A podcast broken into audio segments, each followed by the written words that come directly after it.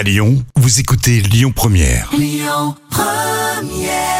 Lyon première avec euh, tout juste à l'instant Docteur Alban. Allez, une star américaine, un comédien dans les actus célébrités. Et d'ailleurs, on ne le savait pas du tout. Animateur euh, radio. On parle aujourd'hui de Mel Gibson. Et oui, dispo dès à présent le film On the Line euh, par le réalisateur euh, Romuald de Boulanger. Il met en scène un Mel Gibson en animateur radio confronté une nuit à un auditeur hostile.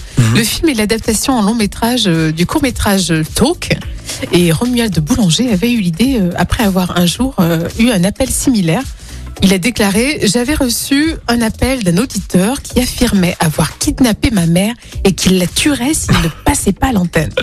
Et donc, à cette occasion, The Line est diffusé euh, en exclusivité sur MyCanal avec Mel Gibson. Bon, faut, faut dire que le réalisateur, hein, Romuald Boulanger, est un animateur radio pendant très très longtemps. Il, il a fait de la radio, donc c'est pour ça qu'il a, il a eu un coup de fil d'un auditeur. C'est c'est rigolo. Alors, ça raconte quoi l'histoire, hein, en gros? Alors, depuis plus de 25 ans, Mel Gibson donne des conseils aux, aux auditeurs.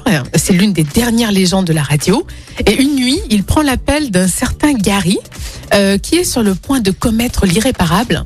Et cet appel sera peut-être le dernier pour Mel Gibson. Oh, suspense, ouais. thriller. Ce dernier coup de fil pourrait détruire sa carrière, sa famille, Bon. sa vie. On va se faire plaisir parce que là, j'ai un petit extrait. Hein, Ah, la bande-annonce. Magnifique.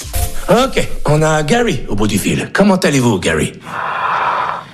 Oh, oh, faut respirer fort. Comment ça va, Gary? Oh mon Dieu. Déjà, ça rassure pas. Mais déjà, l'auditeur qui te parle, Ouais, comme voilà. ça, Avec je suis des, dans ta maison. avec des bruits bizarres, euh, ça fait flipper quand même. hein.